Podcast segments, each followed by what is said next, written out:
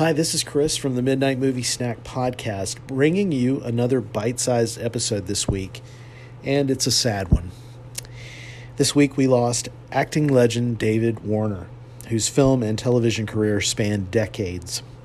My earliest memories of Warner include his performances in The Omen, Time After Time, where he played Jack the Ripper, Time Bandits, and Tron, where he played Sark. His unmistakable and unforgettable voice gave life to Batman's nemesis, Ra's al Ghul, in Batman the Animated Series. Warner also appeared in the Star Trek franchise.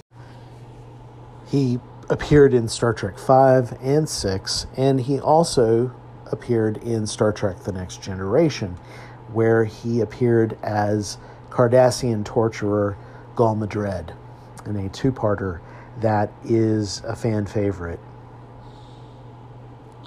My favorite memory of David Warner is his performance in Cast a Deadly Spell, which is a movie I mentioned earlier this year, again in the context of sad news, uh, remembering Fred Ward, who was the lead actor in that film.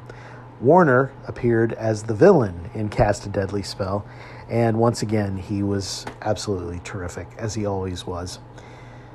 Very sad to lose such a great actor. I have been watching some of his work this week since the news of his passing. And while it is always terribly sad to lose someone who has worked for so many years creating amazing performances, it's very sad. But at the same time, we have the gift of his work and the legacy that he leaves behind.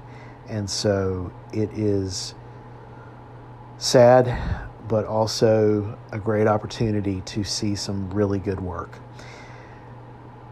Rest in peace, David Warner. That's all for now. Thanks for listening. We'll talk to you soon.